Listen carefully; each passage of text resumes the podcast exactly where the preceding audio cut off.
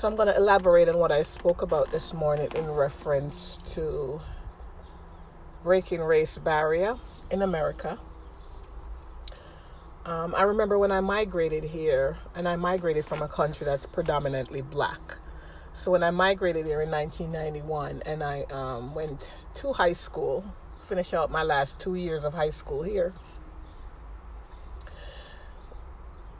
Now, migrating from a, a predominantly black country, I wasn't familiar with the term racism or racial bias.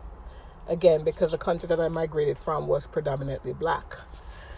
So, in going to high school, spending two years of high school, um, completing two years of high school, I found it strange that when within the school system, how each race was segregated. And when I say segregated, you have African American in their own clique, you have Haitians in their own clique, whites in their own clique, Jamaicans had their own clique, people from Haiti had their own clique, Hispanics had their own clique. And I'm telling you, I found it strange even even what was stranger was the fact that blacks, whether you're from Haiti, Jamaica, Africa, American born, they were also segregated. So this was strange to me because again, I'm from a prominently black country. Um, so now, when we talk about racial barriers, crossing the barrier, we don't just have to cross it with other race. We also need to break it within our own race. For instance, I'm a Jamaican living in America, and a lot of Americans, Native Americans, would say that they don't consider us black. So they some don't really embrace us because of where we're from. But I'm like, well, your ancestors came here um, from Africa, and our ancestors was brought to the island from Africa also. So I don't know how or what they why would they say we're not black. We're black. Whether you're from the island black or you're from american black or you're from africa black we're all black. We all share the same ancestors. So when we talk about breaking racial barriers um, there's colorism within the black community as a lot of as you know most people don't want to talk about it but there is. Um, and it's something that we as blacks need to work on. We're so focused on other race not liking us and not embracing us, but when you really think about it, we don't embrace our own race. And it's something I think that we should start to repair and start to rebuild our own race before we turn the focus outward yes, there's racism. Yes, there's inequality. We all know that. I've seen that.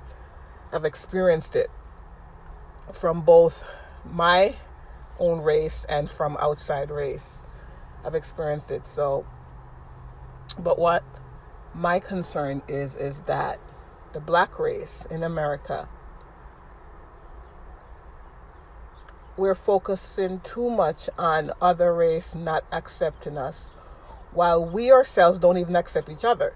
We get into this shades of black or shades or shades, the lighter, the more lighter, the darker, the darkest.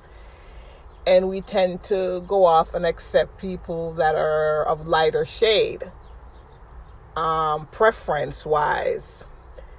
Even um, black owned business would hire people that have a lighter shade than the ones that are darker. I know people that this happens to. So again, instead of putting the focus on wanting other race to accept us, our focus should be on accepting our own race as a black race, all shades, um, and not putting preference or giving preference to the ones that are of a lighter complexion. Now, let me get to the class part of it because classism is also a problem within the black community.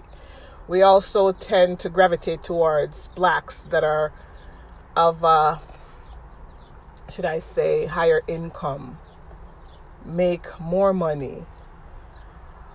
We tend to, some of us tend to only want to associate ourselves with people that are up higher up on the food chain. Is that the right word? higher up on the food chain. And seclude ourselves from people that are not um, in our particular status. Now, to each his own.